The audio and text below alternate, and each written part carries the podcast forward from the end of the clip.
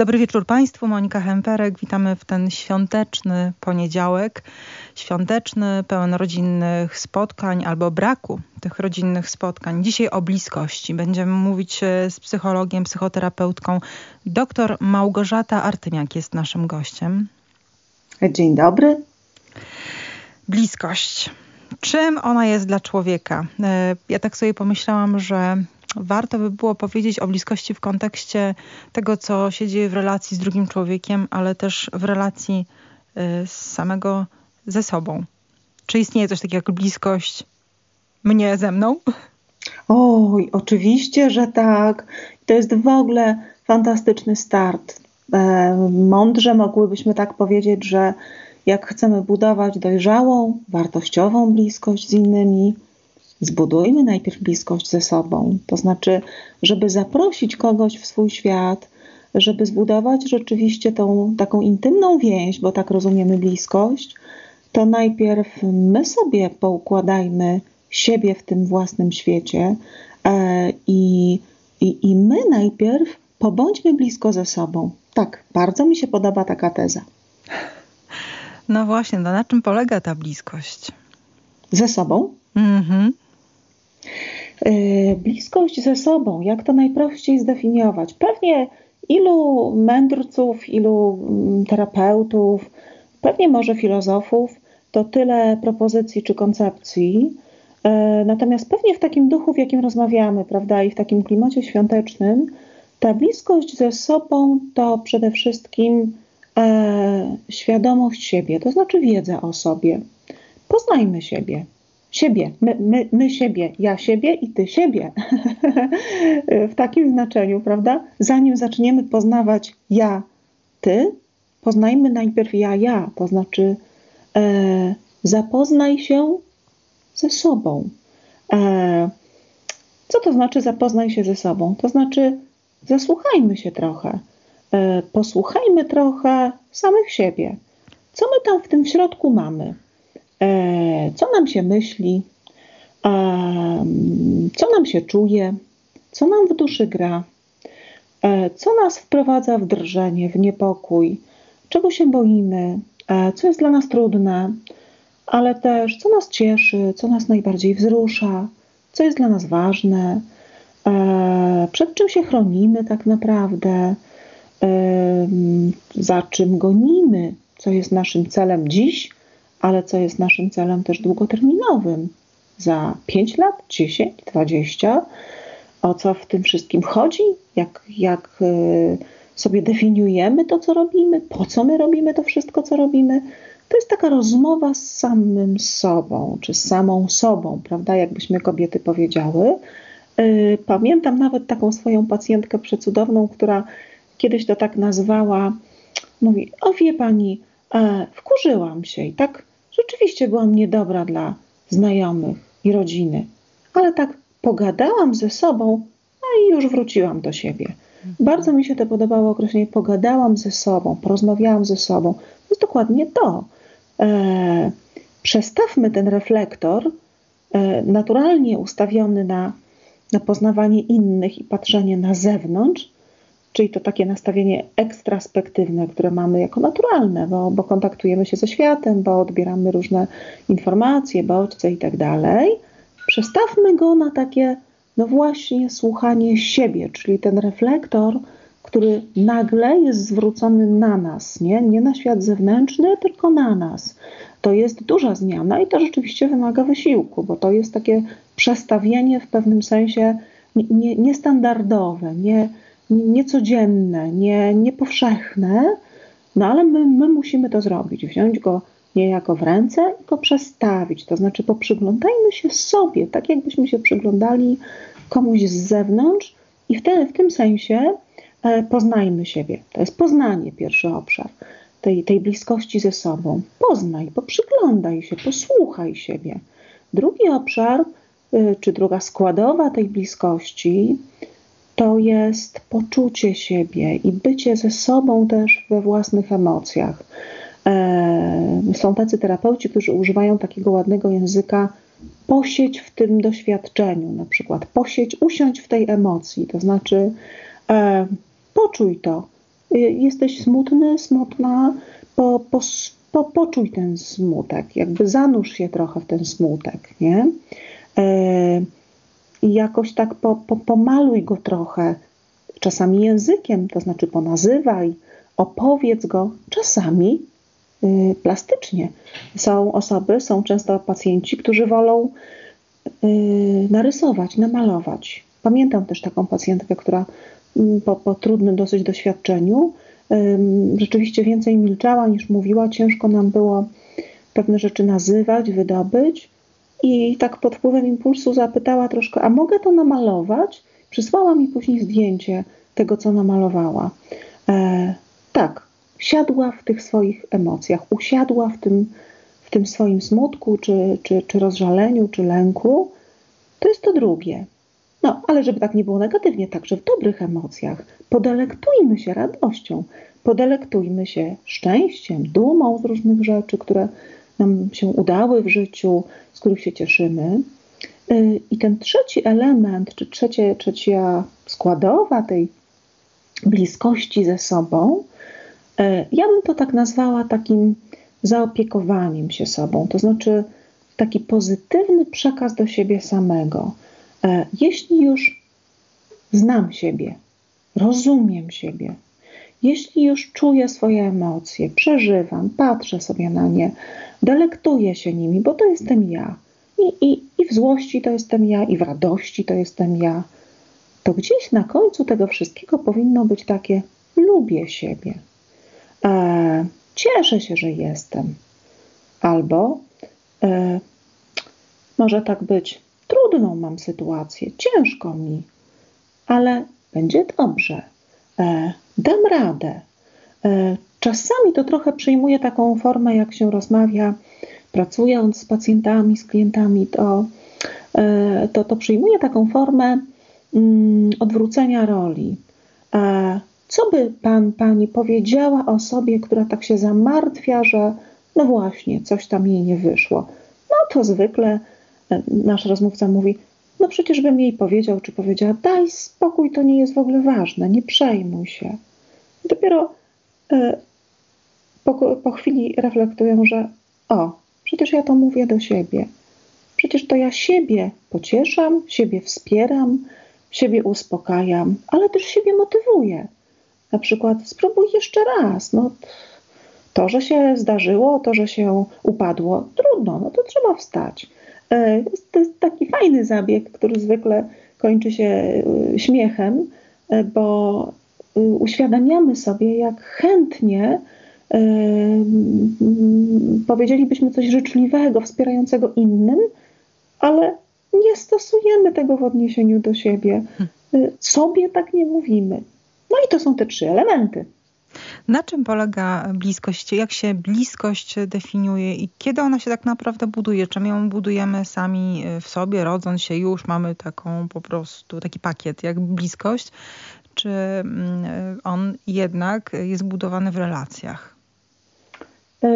Ale rozmawiamy teraz już o bliskości. Z innymi, prawda? Już jakby nie tyle w odniesieniu do siebie, takiej trochę czułości. Dzisiaj generalnie na gruncie psychologii dość modna jest ta koncepcja stylów przywiązania. I pierwsze, co mi oczywiście przychodzi do głowy, kiedy rozmawiamy, to chyba te przywiązaniowe koncepcje. W skrócie i oczywiście używając strawialnego dla naszych rozmówców, oczywiście i słuchaczy języka, żeby tu nie katować teoriami. W skrócie jest to taka koncepcja, która mówi o tym, że my rzeczywiście już we wczesnym dzieciństwie jako ludzie szukamy właśnie więzi i bliskości z najbliższymi nam opiekunami. No jakby tak chcieć troszkę poszukać, pogłowić się, jaka jest etiologia tego, skąd to pochodzi, pewnie psychologowie ewolucyjni by powiedzieli, że no podłoże jest ewidentnie biologiczne, gdzieś ewolucyjne. Jeśli jesteśmy dziećmi, jesteśmy mali, bezradni, no, bez opieki, bez troski, bez wspierania przez dorosłych, no, krótko mówiąc, nie przetrwalibyśmy, patrząc perspektywą, prawda, biologiczną, taką ewolucyjną. Więc pewnie stąd się to gdzieś tam w dalekiej naszej takiej filogenezie, jak to się ładnie określa, nazywa. Ale patrząc tak troszkę z innej perspektywy, zupełnie naturalne, zupełnie powszechne, jak obserwujemy, niezależnie od kultur, od miejsc na świecie jest to, że małe dziecko daje sygnały w kierunku poszukiwania tej bliskości, akceptacji, uznania i takiego bezpieczeństwa, które daje właśnie bezpieczna relacja. I teraz zależnie od tego, jak reaguje rodzic, czy rodzic jest rzeczywiście przewidywalny, taki bezpieczny najogólniej mówiąc, czyli czy rzeczywiście jest oparciem. Część psychologów ładnie używa określenia rodzic jest responsywny, czyli reaguje na potrzeby dziecka, czyli jest przy nim, odpowiada na sygnały, które dziecko wysyła, oczywiście w adekwatny sposób, czyli dokładnie tak, jak dziecko potrzebuje, a nie karcąc, prawda, gdzieś tam dyscyplinując niepotrzebnie i tak dalej. Więc jeśli ten rodzic jest taki właśnie obecny i taki responsywny i bezpieczny w tym, czyli taki przewidywalny, czyli zawsze jak zapłaczę, to rodzic jest przy mnie, zawsze jeśli zrobię coś dobrego, to rodzic się uśmiechnie albo pochwali. Albo utuli. Albo utuli, dokładnie, a nie tak, że raz utuli, raz powie, sam jesteś sobie winien, nie trzeba było tam leść, prawda? Dlatego mówię o tej takiej pewnej stałości, pewnej przewidywalności dla dziecka. To buduje tak zwany bezpieczny czy ufny styl przywiązania. I to jest taki fundament, który daje nam wyposażenie na życie. Jeśli mieliśmy to szczęście mieć takich rodziców, z którymi wytworzyliśmy ten ufny czy bezpieczny styl przywiązania, to rzeczywiście dali nam taki fundament do budowania bliskości także z innymi. Co to znaczy, że jest to fundament do budowania bliskości?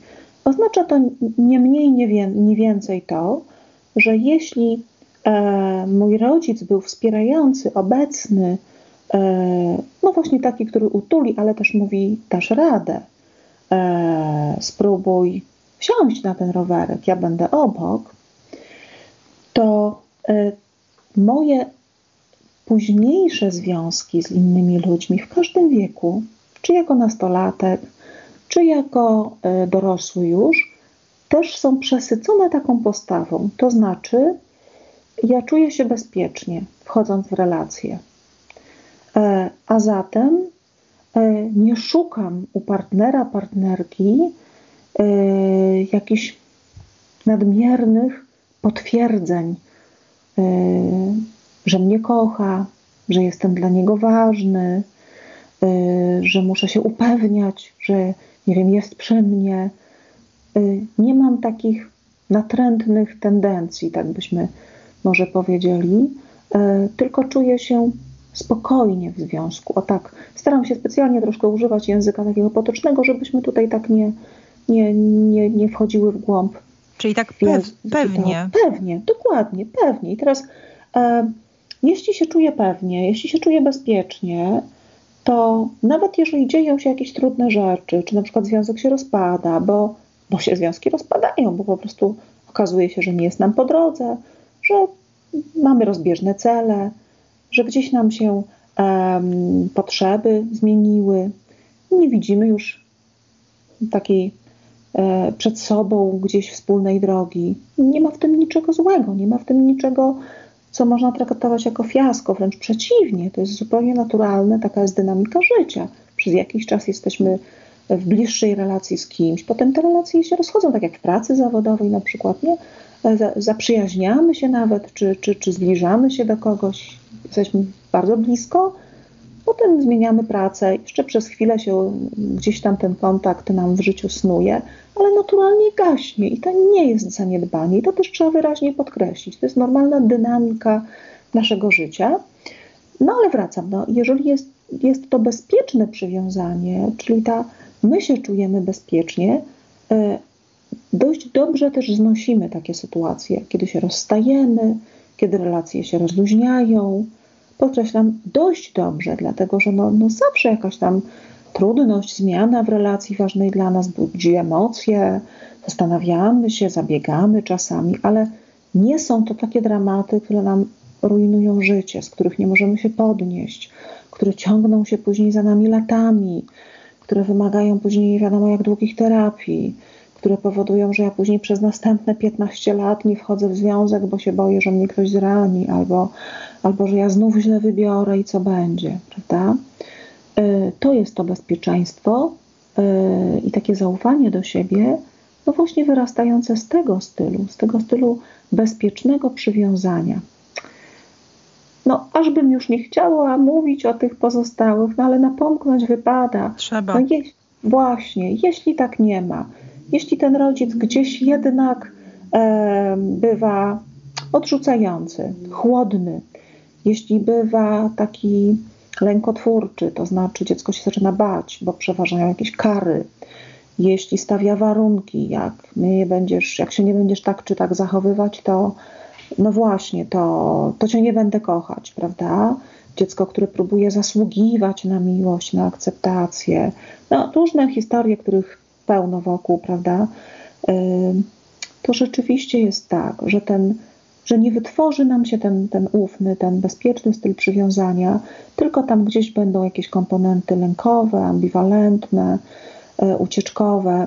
W związku z tym, no właśnie, jak funkcjonuje później taka osoba jako osoba dorosła?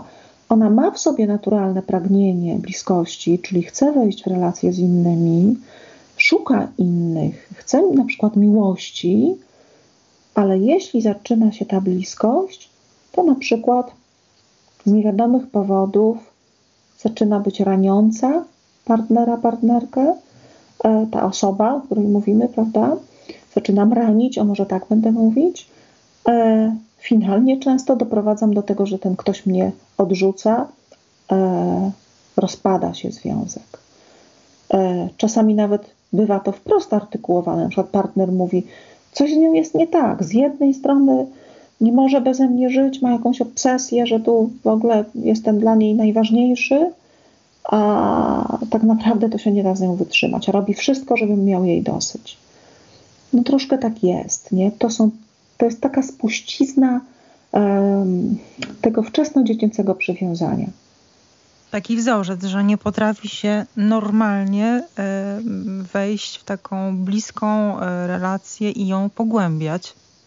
Tak, albo że ona ma takie, no właśnie, nosi znamiona z jednej strony, prawda, pragnienia bliskości i budowania jakiejś więzi intymnej, w znaczeniu oczywiście wyjątkowej, silnej takiej też takiego silnego porozumienia, o tak, a z drugiej strony lęk przed bliskością, lęk przed zranieniem, w związku z tym mamy krok do przodu, 2 do tyłu, prawda? Mamy takie niezrozumiałe dla otoczenia czasami sygnały czy zachowania. I taka obrona przez atak.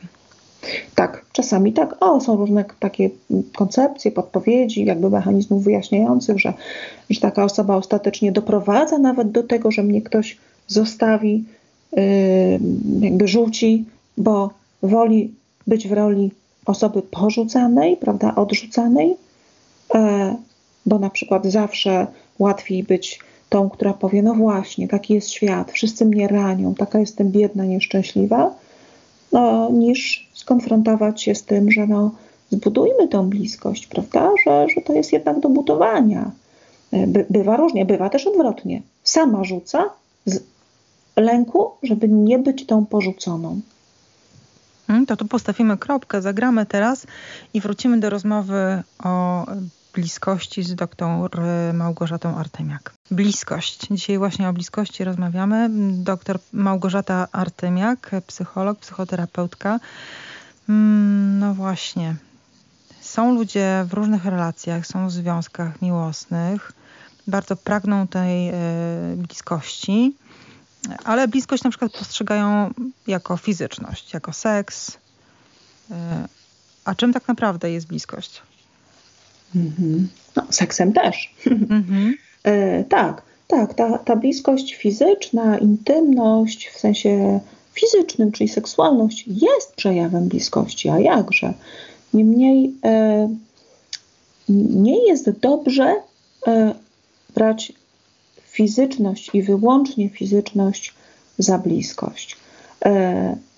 Paradoks seksualności polega na tym, że ona czasami ma niewiele wspólnego z bliskością, niestety, mimo że de facto jest to intymność w sensie takim dosłownym, prawda? Cielesność, która nas jakby szczególnie z drugą osobą wiąże, bo przekraczamy pewną barierę wstydu, prawda? Nagości i tak dalej. Niemniej bliskość, albo skoro zaczęłam od tego seksu, to może to domknę. Bliskość jest możliwa w relacji seksualnej wtedy, kiedy bazą dla niej jest rzeczywista bliskość poza seksualnością. Poza seksualnością. I to jest też często dla niektórych niezrozumiałe, że na przykład pary, które próbują właśnie leczyć, w cudzysłowie oczywiście, kryzys, jakiś chłód w związku z seksualnością, bo może po jakimś udanym seksie to się poprawi. Bywa niestety odwrotnie. Albo jest taka iluzja na chwilę jakiejś poprawy. Nie, to nie jest żadna poprawa. Zależność jest raczej odwrotna. Jeśli zadbamy o bliskość, że tak powiem, poza seksualną, to i doświadczenie seksualności jest zupełnie innym doświadczeniem. Jest doświadczeniem rzeczywiście na zupełnie innych poziomach, nie tylko na poziomie przyjemności fizjologicznej.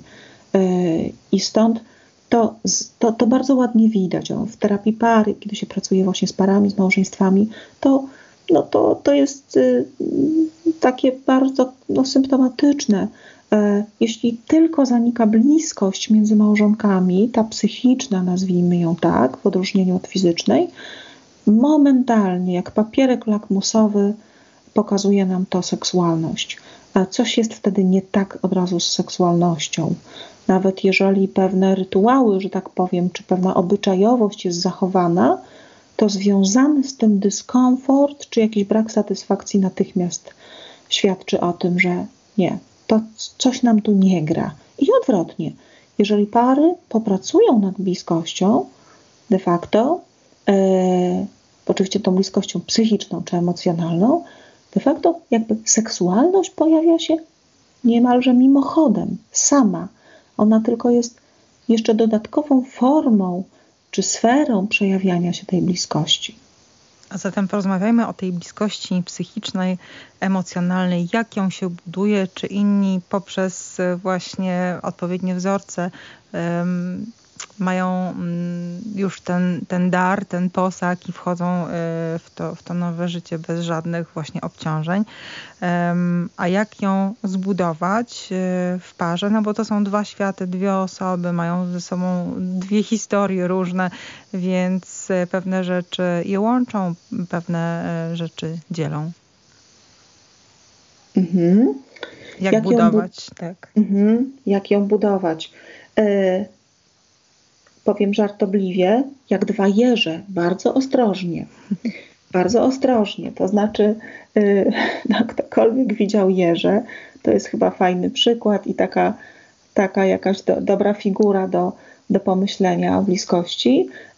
Jeż ma taki odruch, że jeśli się do niego zbliża, i to nieważne właściwie kto, to jest chyba bezwarunkowy odruch, jeśli odczuwa zbliżanie się kogokolwiek, innego zwierzęcia, człowieka, jakiegoś obiektu, jego odruchem jest nastroszenie kolców. I tak to fajnie wygląda czasami, jak ktoś obserwował na przykład taką komunikację jeżową. To mniej więcej tak wygląda i mi to jakoś zawsze, kiedy sobie myślę właśnie o budowaniu bliskości, intymności, to mi się to zawsze tak trochę żartobliwie przypomina, że zbliżać się musimy trochę jak te jeże. To znaczy każdy krok, który robimy w kierunku drugiej osoby, niestety musimy zakładać, że jak u jeży, będzie wywoływał nastroszenie kolców, czyli taki naturalny odruch obronny, naturalną ochronę tego, że przekraczasz pewne sfery, pewne granice mojej prywatności, mojej intymności. Wchodzisz w mój świat, uwaga.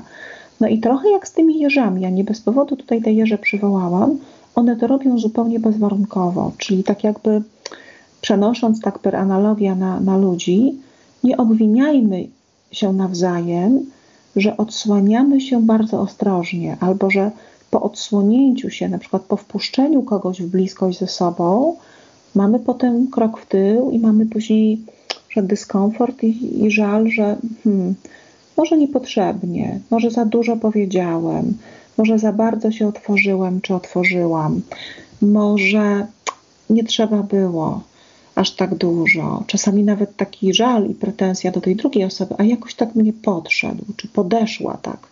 No tak jakiś klimat wytworzyła, że tak w takiej się zwierzyłem, czy zwierzyłam, prawda? Mamy taki żal, że do siebie albo do kogoś właśnie drugiego, że wymusił bliskość, że trochę podstępem, trochę pod wpływem jakiejś sytuacji, klimatu, czasami alkoholu i innych takich uwarunkowań gdzieś tam może towarzyskich, weszliśmy w jakąś bliskość, której nie do końca chyba chcieliśmy. Stąd te jeże, stąd ten naturalny taki odruch, naturalne postawienie kolców, no bo ktoś przekracza granice. I stąd moja pierwsza podpowiedź, budujmy bliskość ostrożnie, to znaczy odsłaniajmy się i zapraszajmy do bliskości pomalutku, na miarę danej osoby, na tyle na ile nam odsłania, na tyle na ile daje nam przyzwolenie, czyli na tyle ile chce mówić o sobie. Nie przepytujmy, nie bądźmy nachalni, nie bądźmy obcesowi, bądźmy taktowni w kontakcie. Dajmy też prawo do przestrzeni. Jeśli nie chce, to nie chce. Nie chce się spotkać, nie chce rozmawiać, albo chce porozmawiać o czymś innym. Jakby uszanujmy tą granicę. Dostrzeżmy te kolce postawione. One nie są wymierzone w nas. One są naturalną ochroną czegoś bardzo delikatnego. Zatem ostrożność w budowaniu bliskości. Druga podpowiedź, druga zasada... Selektywność. Wybierajmy, z kim budujemy bliskość. Nie można być blisko ze wszystkimi. Nie można być blisko ze zbyt wieloma osobami, bo się gubimy wtedy, z kim naprawdę jesteśmy blisko, z kim nie jesteśmy, gdzie są pozory bliskości, jakaś fasada tylko, udawana bliskość. Wybierajmy, z kim naprawdę chcemy być blisko. Zastanówmy się.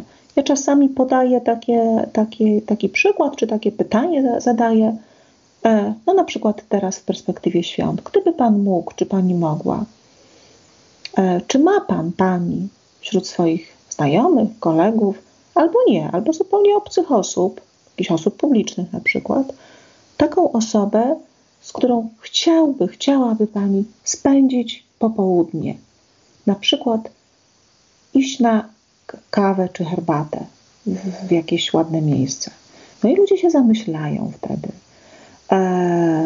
Różne są odpowiedzi. Niektórzy mówią, wie Pani, zastrzeliła mnie Pani tym pytaniem, no bo tak niby człowiek ma wokół siebie ludzi, niby tak marudzimy, że nie mamy czasu, no ale gdybym miał taki wybór, taką możliwość i to ode mnie by zależało, przykro powiedzieć, ale nie mam nikogo takiego wokół bliskich, ewentualnie z jakichś osób, prawda, publicznych, na przykład jakichś autorytetów, na przykład podziwiam jakąś osobę,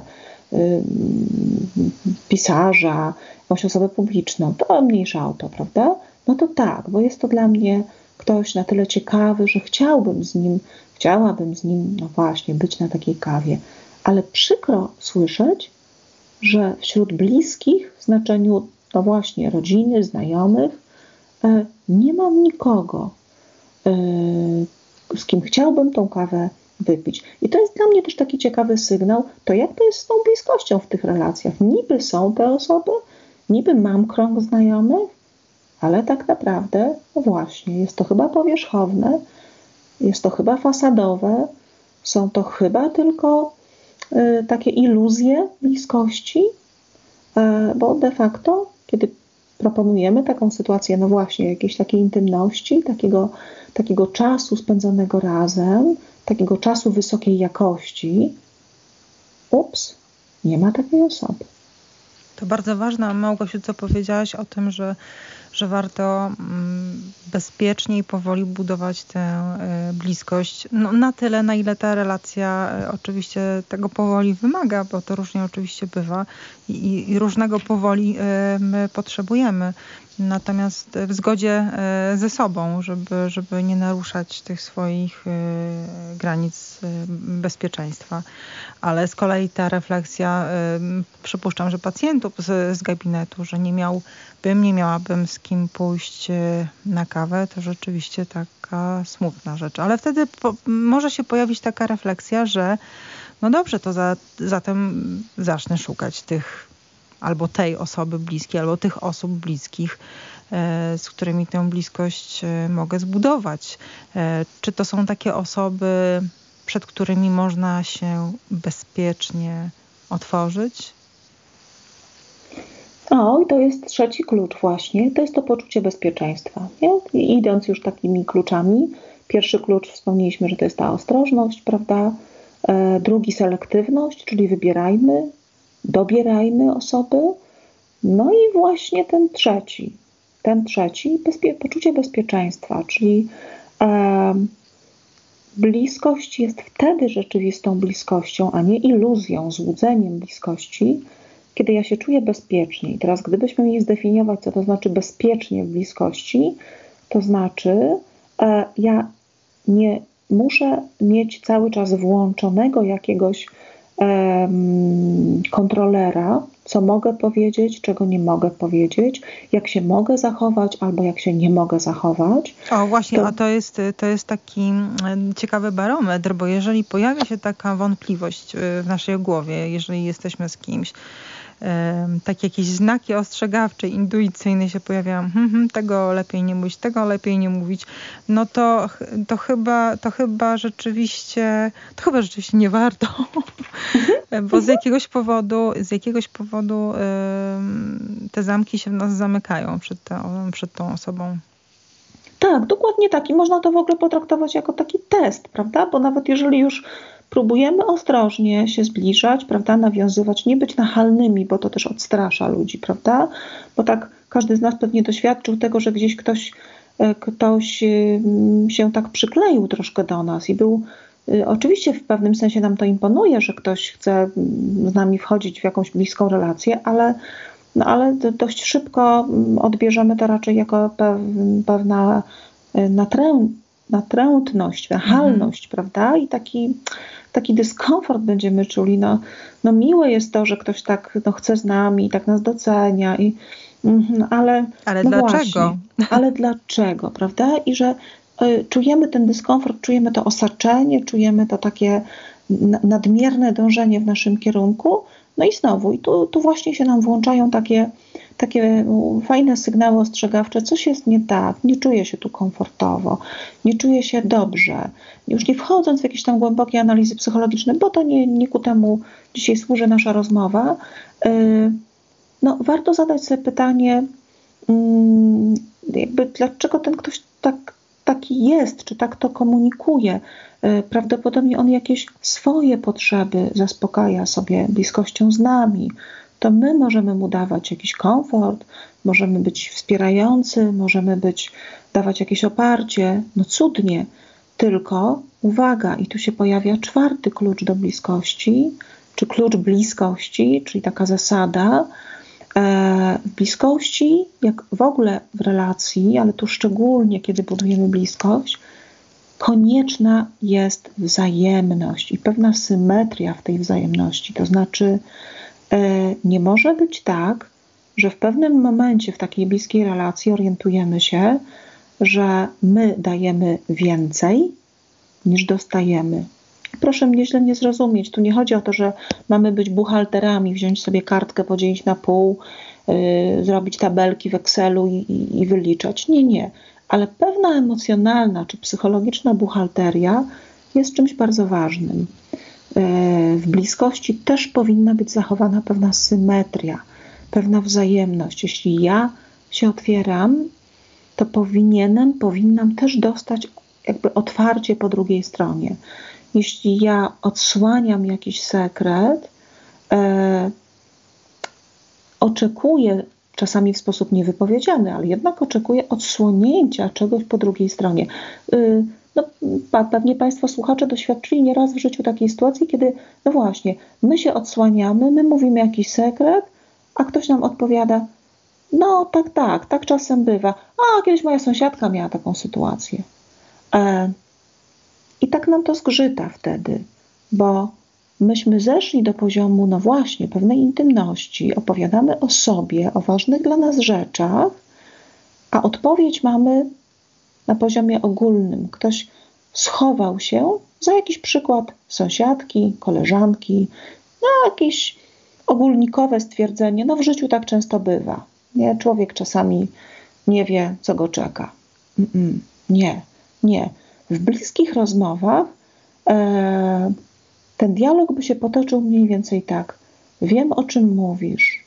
No nie miałam takiej sytuacji jak ty, ale wiesz, kiedyś tak było i rzeczywiście, powiedzmy, tu opis jakiejś krótkiej, analogicznej sytuacji i rzeczywiście było mi tak strasznie smutno, że do dziś to pamiętam, nie?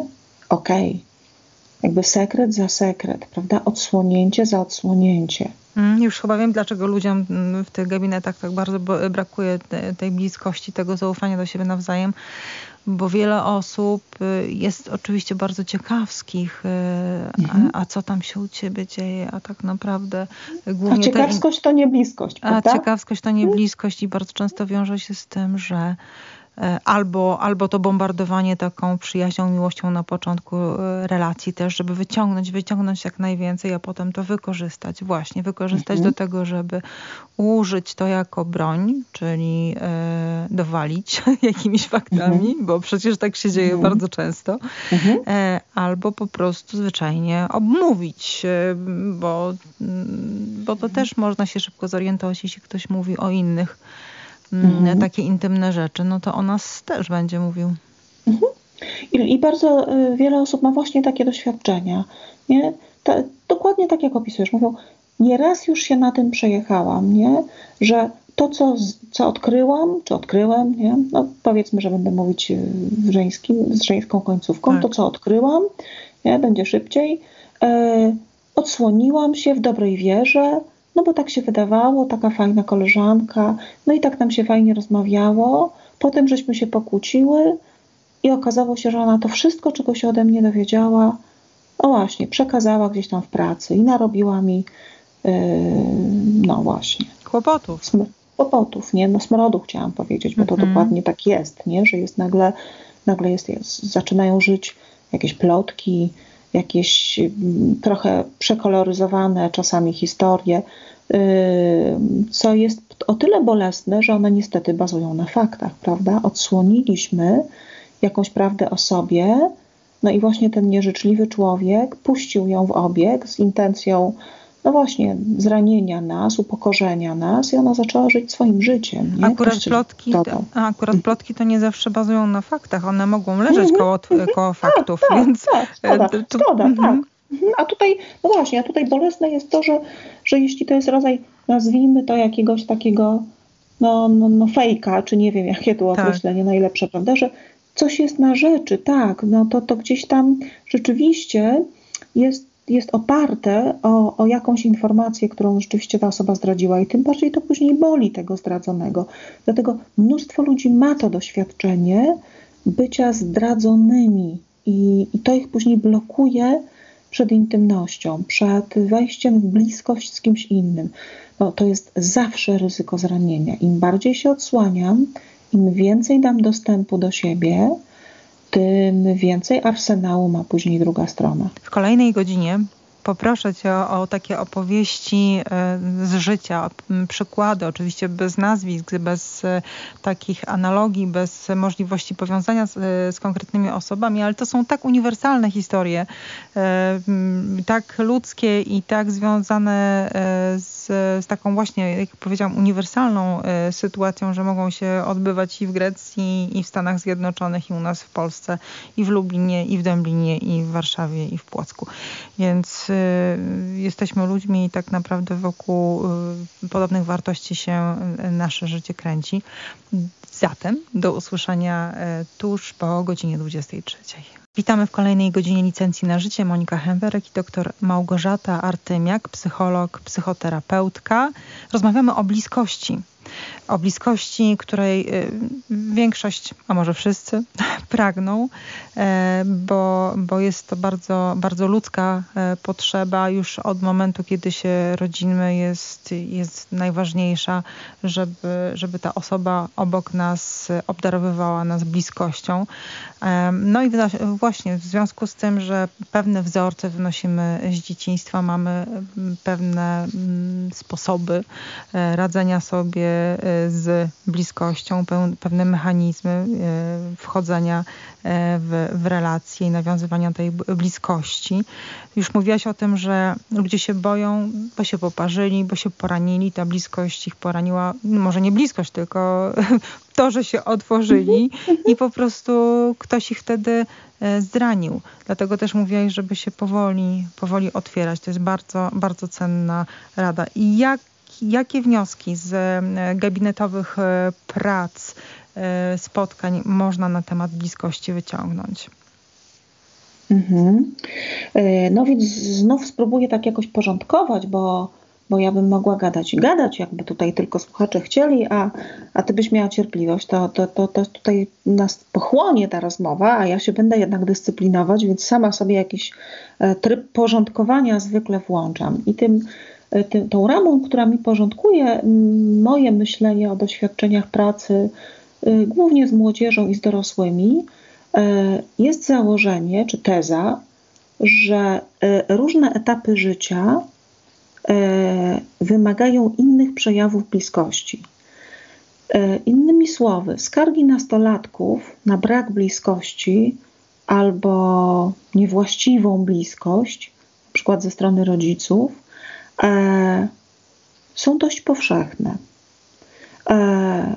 Skargi młodych związków, młodych par, znaczy młodych w sensie na początku pewnej drogi, prawda? Jakby na wczesnym etapie relacji, w świeżym związku, są też dość podobne.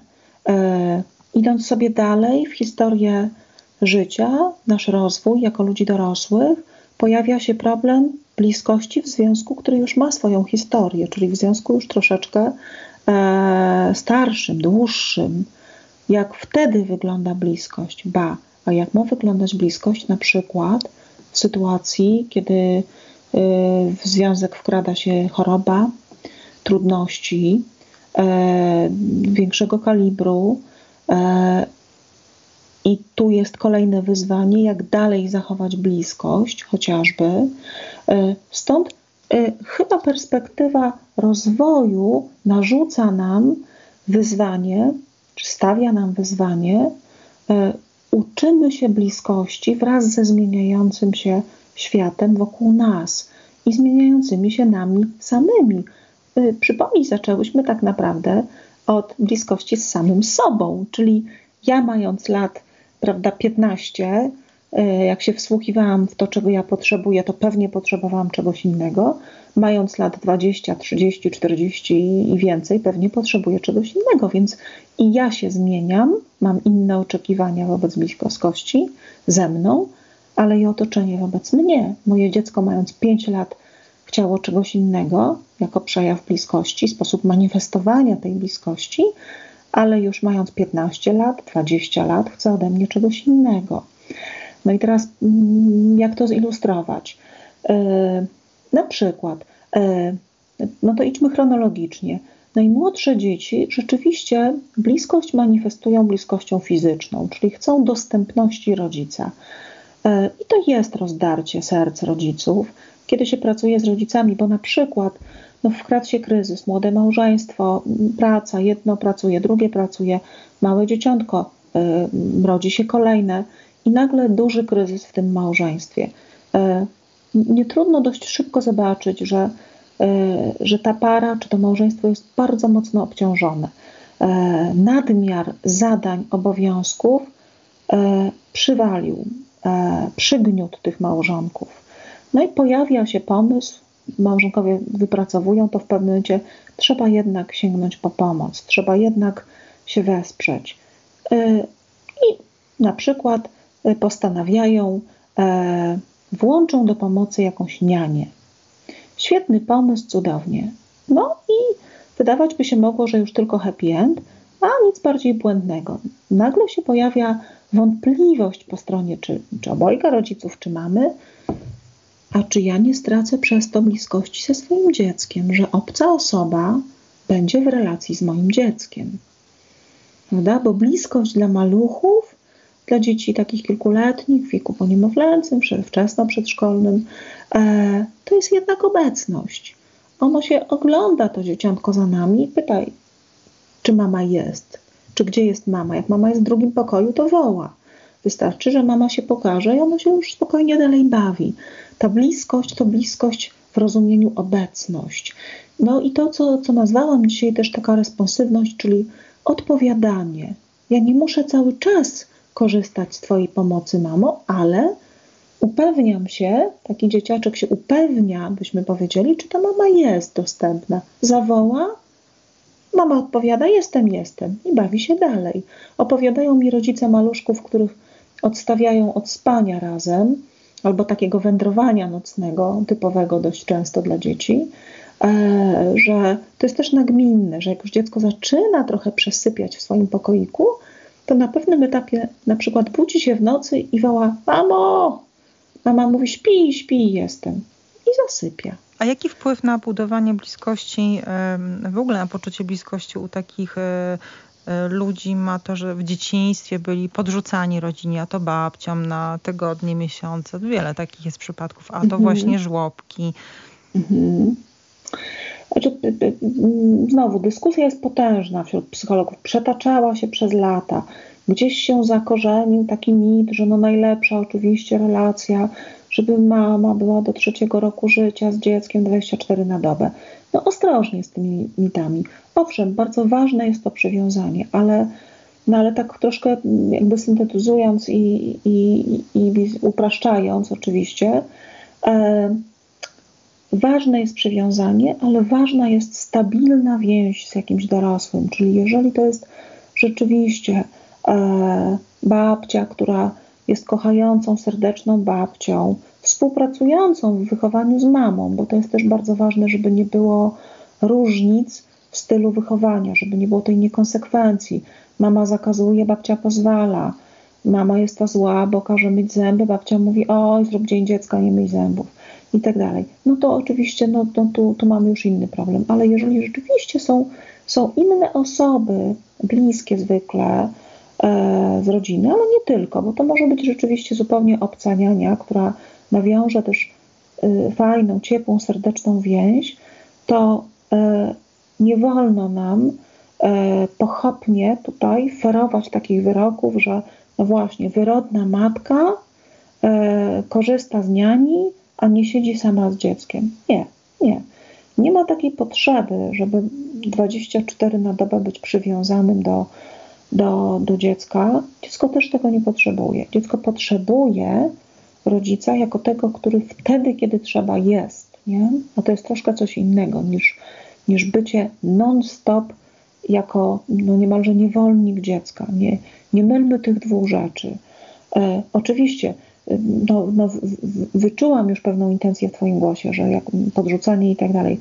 No nie jest dobrze, żeby to dziecko na przykład na 5 dni w tygodniu, prawda, 4 dni spędzało każdy dzień u kogoś innego. W innej miejscowości na przykład. Tak, w innej miejscowości. Nie, no to jest zrozumiałe, nie idziemy w tym kierunku. Natomiast raczej moja wypowiedź zmierzała w kierunku takiego obalenia mitu, który katuje młode mamy. I no ja się z tym spotykam pracując, że one się ciągle zadręczają, że są wyrodnymi matkami, jeśli chcą skorzystać z czyjejś pomocy. Nawet niedawno miałam taką sytuację, że mama, z którą pracuję, pani, z którą pracuję, ma 2 dzieci, mąż jest za granicą, nie będę więcej szczegółów zdradzać, natomiast w pewnym momencie nasza rozmowa poszła w takim kierunku, zażartowałam, mówię, wie pani, może to tak dla pani akurat to taka bardzo korzystna by była taka wersja jednak terapii online, może będziemy korzystać z Skype'a, WhatsAppa, cokolwiek Pani chce, Zooma i tak dalej. Będzie Pani wygodniej, skoro Pani jest z dwójką dzieci, tak no jak tutaj przyjechać, prawda, stacjonarnie do gabinetu. Ona się tak uśmiechnęła i mówi, wie Pani, absolutnie nie. Dla mnie to jest jedyna okazja wyjść z domu i takiego czasu dla mnie samej, bo ja sobie wtedy zorganizuję tam kuzynkę, prawda, do dzieci. I rozmowa też poszła w tym kierunku, że w pewnym momencie Pani z taką tęsknotą w głosie powiedziała, jakie to byłoby fajne, żeby tak na pojedyncze godziny ktoś przyszedł do dzieci. Ja nie potrzebuję cały czas, bo jestem w domu, nie pracuję, ale tak na pojedyncze godziny, żebym chociaż mogła na godzinę wyjść z domu bez dzieci. Mhm.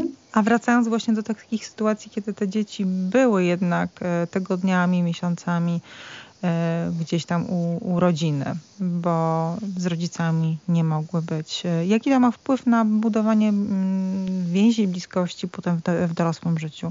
Też pewnie różny.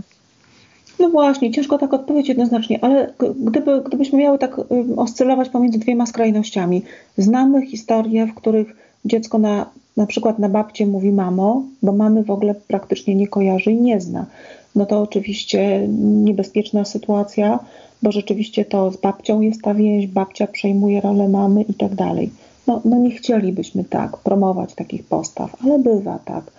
Ale są też i dobre praktyki, kiedy nawet jeżeli to dziecko jest całymi tygodniami czy miesiącami, ale jeżeli ta mądra babcia, no tak już przyjmiemy, że to babcia, zadba o to, żeby jednak w świadomości dziecka była ta mama, byli ci rodzice i kiedy oni rzeczywiście się pojawiają, no bo kiedyś tam się pojawiają, żeby jednak budować te relacje, to tak naprawdę to jest najistotniejsze. Wiesz, taką mam scenę w pamięci z przeszłości, jak jechałam pociągiem z Łodzi do Warszawy, jeszcze byłam studentką i w moim przedziale była zapłakana kobieta, taka moja rówieśniczka, matka niemowlaka.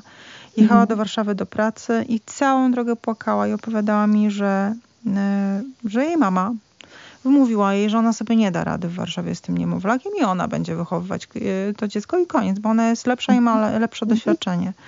I ta dziewczyna po prostu tak płakała. Ten obraz mam w pamięci do tej pory. To, że nie ma tego dziecka przy sobie. No i wiesz, i po prostu uwierzyła w to, co ta matka jej powiedziała, że ona nie da rady, że ona będzie lepsza. Tak, to formą, bo to są ekstremalne przypadki, ale one są ciągle, a zawoalowaną formą jest to, że mamy, prawda, czyli babcie opiekują się dziećmi, ale sposób, w jaki traktują wtedy swoją córkę, czyli mamę dziecka, prawda, mamę wnuczka, jest właśnie czymś w wersji light tego, o czym opowiedziałaś. Czyli nie tak karmisz, tak nie trzymaj, bo to tak się nie trzyma, ty nie umiesz trzymać. Nie. Czyli traktują ją nadal jak dziecko, prawda? Nadal jak dziecko i to w dodatku... Regresują ją. Tak, i to w dodatku dziecko rzeczywiście skrajnie niezaradne. I argument pod tytułem, bo ja was trójkę wychowałam albo czwórkę, a ty masz dopiero pierwsze dziecko, to mnie nie przekonasz, prawda? Ja wiem lepiej. To są wyjątkowo podłe zachowania, dlatego że to, czego potrzebuje wtedy młoda mama, to owszem, ona potrzebuje pomocy. Tak jak się troszkę rozgadałam i podałam ten przykład, jak rozmarzyła się ta mama, że tak chociaż ktoś na godzinkę, żeby do dzieci przyszedł. Tak, potrzebuje pomocy, ale potrzebuje też zapewnienia jej, zwłaszcza przy pierwszym dziecku, że jest wystarczająco dobrą mamą i że sobie da radę, bo ona i tak wątpi w siebie, ona i tak ma tysiące sytuacji, w których jest rozdarta i nie wie, czy czegoś nie przeoczyła, czy nie zaszkodziła swojemu dziecku, czy to, że jednak poszli na spacer, to się nie obróciło później na to, że dziecko ma później katar. To może lepiej było nie iść, a trzeba było nie wychodzić. Te młode mamy i tak się zadręczają. I ostatnie, czego potrzebują, to ich matka, która im mówi, nie nadajesz się i nie dasz sobie rady. Nie. Matka, no właśnie, to tak wymiary bliskości. Bliskość matki to jest powiedzenie, dasz radę, jesteś mądrą kobietą, dasz radę. No w tym przypadku, który ja pokazałam, ewidentnie chodziło też o to, że ta babcia poczuła się po prostu lepsza. Ha, no właśnie. No więc jeżeli matka ze swoją córką rywalizuje o to, która jest lepszą matką, prawda, no to mamy patologię bliskości. To nie mamy relacji. To mamy wojnę między dwiema kobietami, między matką i córką. No i w dodatku jeszcze rozgrywka odbywa się manipulacyjna, kosztem... bo tutaj pojechała po niej w kategoriach dziecku będzie gorzej, jak będzie z tobą. Tak, zdecydowanie. To są paskudne sytuacje, ale wiem, że jest tak dużo. Trzeba też wspomnieć, że to jest problem no właśnie tych babć. No nie chcemy dzisiaj babciom tak dokładać, ale no mówimy o tych niektórych. Nie mówimy o tych innych, które są naprawdę cudowne, ale to jest problem tych babć, które gdzieś nie mając zrealizowanych różnych innych potrzeb, inaczej, trzymajmy się tematu bliskości, nie mają tej bliskości, którą powinny mieć w swoim etapie życia, zaspokajają ją sobie w sposób taki rzeczywiście raniący innych. Bo to wyszarpanie córce tego dziecka, czyli wnuczka, czasami takie rozgrywanie też emocjonalne, no jak to, nie przywieziecie wnuków, my tak czekamy, tutaj cały weekend jesteśmy sami i tak dalej. To są też te manipulacje takie emocjonalne, to rozgrywanie, taka walka o bliskość, takie wymuszanie bliskości, jest sygnałem, że właśnie, że to oni mają problem, to oni sobie nie zadbali o pewne rzeczy. To nie jest teraz obowiązek córki, żeby, no właśnie, tak powiem, kosztem własnego dziecka zaspokajać potrzeby matki, prawda? Ale ktoś, kto jest w takiej sytuacji, on na przykład nie ma takiej wiedzy psychologicznej, dystansu, bo jest przecież w tych emocjach, nie będzie tego widział. Nie będzie, nie. Wiem o tym, że nie widzi, no po to też jesteśmy jako psychologowie, żeby pokazać te mechanizmy i żeby przede wszystkim uwolnić od poczucia winy, bo tak teraz myślę oczywiście o roli tej młodej mamy, która z jednej strony w poczuciu winy wobec własnego dziecka, z drugiej strony grillowana przez mamuśkę swoją, prawda? Więc ona jest tak naprawdę między młotem a kowadłem, nie? Udręczona i mówię, grillowana z dwóch stron. Z jednej strony poczuciem winy wobec dziecka, z drugiej strony poczuciem winy wobec matki, a w tym wszystkim jej nie ma. To było 25 lat temu, ta podróż pociągiem, ale jak to w pociągach czy w samolotach ludzie się przed sobą otwierają. To też jest niezwykłe, że w momencie, a propos bliskości, że w momencie, kiedy mamy poczucie, że nikt nas nie zna, nie mamy wspólnych znajomych na Facebooku, mówiąc już w tym takim jak najbardziej nowoczesnym przykładem, to możemy się otworzyć. I rzeczywiście ludzie się otwierają i jest niezwykła bliskość w stosunku do zupełnie obcych ludzi w takich sytuacjach jak podróż. O, zdecydowanie. To też jest tak, że my psychologowie pełnimy taką funkcję. Teraz jak słuchałam Cię, to mi się przypomniała niedawno zupełnie też taka sytuacja, kiedy jedna z pań, która trafiła do mnie, gdzieś tam na etapie uzgadniania jakby celów, oczekiwań pracy naszej, w taki rozbrajający sposób powiedziała... Bardzo, bardzo rzadko mi się coś takiego zdarza, że ona wprost powiedziała, ja bym chciała, żeby mnie pani tylko wysłuchała. Żeby pani tylko wysłuchała, ja chcę opowiedzieć swoją historię. Rzadko tak jest, bo zwykle ludzie wprost określają swoje cele, że chcą pomocy w tym, w tamtym, prawda, ten obszar sobie definiujemy. Ale przepraszam, że Cię teraz przerwałam, ale wiesz, że bardzo często robiąc reportaże słyszę... Nikt mnie tak jeszcze nie wysłuchał. Właśnie tak sobie teraz pomyślałam. Dopiero jak to powiedziałam, to się zreflektowałam, wobec kogo to mówię, rozmawiając z tobą. Właśnie, to ty masz to ucho, nie? Jako reporter, które tworzy te warunki, żeby ludzie mogli opowiedzieć historię. Bliskość. O tym rozmawiamy. Jeśli chcą Państwo coś dodać, licencja na życie na Facebooku, licencja@radio-lubin.pl. Czekamy na Państwa historię o bliskości. O to, czy potrafią Państwo być blisko z drugą osobą, tą najbliższą, z innymi. Czy zdarzały się Państwu takie spotkania w pociągach, o których mówiłyśmy. Rozmawiamy o bliskości. Doktor Małgorzata Artymiak, psycholog, psychoterapeutka.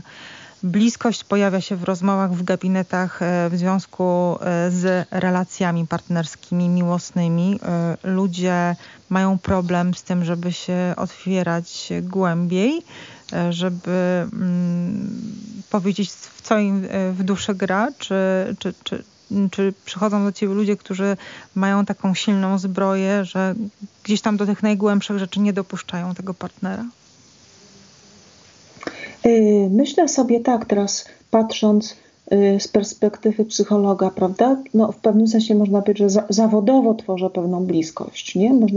Można też i tak poobserwować ten obszar relacji terapeutycznej, że jest to jednak relacja, czyli ona jakby z zasady też pewną bliskość zakłada. Nie da się pracować pomocowo, nie da się pracować terapeutycznie, jeśli nie budujemy relacji. I niezależnie od podejść, szkół, nurtów, to ja już pozostawiam to innym dywagacjom. Natomiast moja perspektywa jest zawsze taka, że ja muszę zbudować relację pewnej bliskości z osobą, która mnie zaprasza do swojego życia, która przychodzi ze swoimi problemami, ze swoim światem. Buduję ją w pewnym sensie zgodnie z zasadami, które też Państwu odsłaniam, które powiedzieliśmy na początku tak naprawdę dzisiejszych naszych rozważań. Ale przyszło mi też do głowy jedno jeszcze. Do budowania bliskości, i to będzie pewien paradoks, potrzebna jest przestrzeń. To znaczy ludzie się odsłonią i ludzie zaproszą nas do swojego świata, jeśli my się odpowiednio daleko odsuniemy. A to mnie zainspirowałaś tym porównaniem właśnie z reporterem i zrobieniem reportaży. Myślę, że to jest właśnie też jakby cudowna taka figura wyjaśniająca istotę bliskości. Kiedy reporter jest nachalny, kiedy sam zagaduje, kiedy sam narzuca, no to ten, prawda, bohater reportażu, on tam gdzieś ginie nam. A my jako widzowie czy słuchacze słyszymy głównie reportera i jego koncepcję. Natomiast najcudowniejsi są tacy reporterzy, których jakby nie widać, którzy tworzą przestrzeń dla pokazania się bohatera, prawda? I myślę sobie, że ja pewnie tak mam też jako psycholog, jako terapeuta, ale myślę, że tak jest w ogóle w bliskich relacjach. Nastolatki to fajnie punktują, bo tak zaczęłyśmy wcześniej, jak to jest w różnych okresach życia. Nastolatki cudownie nazywają pewne patologie bliskości. Pamiętam taką rozmowę z nastolatką, która mówi: mama z jednej strony chce być ze mną w bliskiej relacji, mówi: możesz do mnie ze wszystkim przyjść, a z drugiej strony jak poszłam, opowiedziałam o jakiejś sytuacji, która miała miejsce, to mi zmyła głowę, to się na mnie wydarła. To nie jest bliskość, nie? Albo te informacje zostają potem wykorzystane do tego, żeby tobą manipulować. Tak, manipulować, później to jest wypominane, nie? Bliskość to też przestrzeń, to znaczy ja się odsuwam, robię krok w tył. Na przykład pukam do pokoju dziecka. No, to też taki klasyk, prawda? Kiedy się mówi rodzicom, że przeszkadza im dziecku to, że państwo nie pukacie, no to reakcja, przepraszam bardzo wszystkich panów słuchających, ale to niestety zwykle panowie, reakcja tatusiów jest taka, chyba pani żartuje, będę do pokoju gówniarza pukał, nie? Są też tacy rodzice, którzy nie pozwalają zamknąć drzwi. No właśnie. I dlatego to jest dla mnie istotny wymiar, kolejny, pewnie nasz piąty klucz do bliskości dzisiejszy. Bliskość potrzebuje przestrzeni. Jakkolwiek mówię, same słowa wydają się jednak przeciwstawne. Natomiast w psychologii bardzo często mamy takie fenomeny. Jak chcesz bliskiej relacji, to stwórz przestrzeń. W sensie wolność, bezpieczeństwo? Dokładnie. Każdy z tych przykładów nam coś odsłania. Na przykład, to właśnie, to pukanie do drzwi. Szanuję twoją przestrzeń. Nie? Mimo, że jesteś moim dzieckiem. Intymność twoją, nie? Szanuję to, że te kilka metrów kwadratowych, w których mieszkasz, mój synu czy moja córko, to jest twój świat, nie? Więc ja proszę cię o zgodę w wejście w twój świat, pukam, nie? To jest pewien komunikat, który daje rodzic, nie? No właśnie, córka przychodzi, chce się zwierzyć matce, no a matka się wydziera, że tam gdzieś, nie wiem, spróbowała papierosa, nie? Ta córka. No zaraz, nie dałaś przestrzeni do tego, żeby to dziecko się poczuło bezpiecznie, żeby się poczuło przyjęte przez ciebie. Tylko wystartowałaś od razu no, z nożami na nią, nie? I tak dalej. Różne rozumienie tej przestrzeni. Fizycznie, pokój, pukanie, zamknięte drzwi, ale także emocjonalnie. Nie atakuj od razu, nie bombarduj. Zrób krok do tyłu. Słuchaj się. Przytaknij. Powiedz, trudna sytuacja. No rzeczywiście, rozumiem. Prawda? A nie od razu włącza się moralizowanie i wykład o szkodliwości palenia. Bardzo ważne. A wracając do tej bliskości w relacjach partnerskich, miłosnych, no właśnie, jeśli ktoś nie potrafi się otworzyć, jest blisko, a jednak takich głębokich swoich myśli, przemyśleń na temat relacji nie zdradza. No i tu się pojawia piąty, liczę, szósty klucz w takim razie do bliskości. W relacjach uczymy się, albo inaczej definiujemy sposoby manifestowania bliskości. Nie istnieją uniwersalne sposoby. Znaczy nie istnieją. No istnieją, no pewnie byśmy kilka wymienili, ale nie, zanegujmy je, kiedy wchodzimy w związek. Uczmy się języka bliskości z tym konkretnym partnerem, partnerką. I z tą konkretną osobą. Nie wykorzystujmy dróg na skróty. Nie wykorzystujmy rozmówek, czyli gotowców pewnych, nie? Nie. To jest bardzo istotne, że w relacji to my sami definiujemy, w jaki sposób okazujemy bliskość. Czyli na przykład czasami to będzie rzeczywiście ta no, sztandarowa już rozmowa, prawda, taka intymna, o uczuciach, zwierzanie się, ale nie zawsze. Na różnych etapach związku takich rozmów nie ma zbyt wiele. To nie znaczy, że para nie jest blisko. No właśnie, czasami to będzie na przykład dotyk tylko. Poklepanie po ramieniu, uściśnięcie dłoni, to będzie przyniesienie herbatki, nie? Kiedy widzę, że mąż przyszedł zmęczony z pracy, czy żona przyszła zmęczona z pracy, to jest ten przejaw bliskości. To jest słowo przyjaciółki, która mówi, wyglądasz na zmęczoną, albo mówi, rozmawiamy przez telefon i mówi, słyszę, że drży ci głos, co się stało, prawda? Nie? No ja mogę odpowiedzieć, wiesz co, za dużo, zmęczona jestem, nie chce mi się gadać. Okej. Chcesz się umówić na herbatę? Nie wiem, pogadamy o czymś innym. Tysiące przykładów możemy sypać, prawda, jak z rękawa, z różnych doświadczeń ludzi. To jest bliskość. Bliskość to znaczy być z drugą osobą. Teraz ona nam sugeruje, ona nam podpowiada, ona nam jakby odsłania, jakie formy preferuje. Czasami to będzie zostaw mnie chwilkę, nie? Jakby nie narzucaj się też ze swoją osobą. To też jest bliskość, nie? Bo jestem z kimś blisko i ja wiem, że on w tej chwili potrzebuje chwilki samotności. Kiedyś pamiętam, mężczyzna powiedział tak fajnie, mówi, wie pani, zwierzę jak jest zranione, to idzie w kąt, szuka jakiejś jamki, szuka jakiejś kryjówki. To nie jest łatwo, jak człowiek jest poraniony, tak się wystawić na światło, a pani mi tu każe opowiadać o sobie i tak analizować to wszystko. Nie, ja mam odruch jak zwierzę. Jak mi jest źle, jestem poraniony, iść się zakopać gdzieś w jakąś jamkę. Bardzo mi się podobało to porównanie, bo myślę sobie, że no znowu, my tak chcemy troszkę narzucić ludziom takie oczekiwania, że tak trzeba o wszystkim rozmawiać, tak trzeba to wszystko wyrzucić drugiemu i to jest dopiero bliskość. Nie.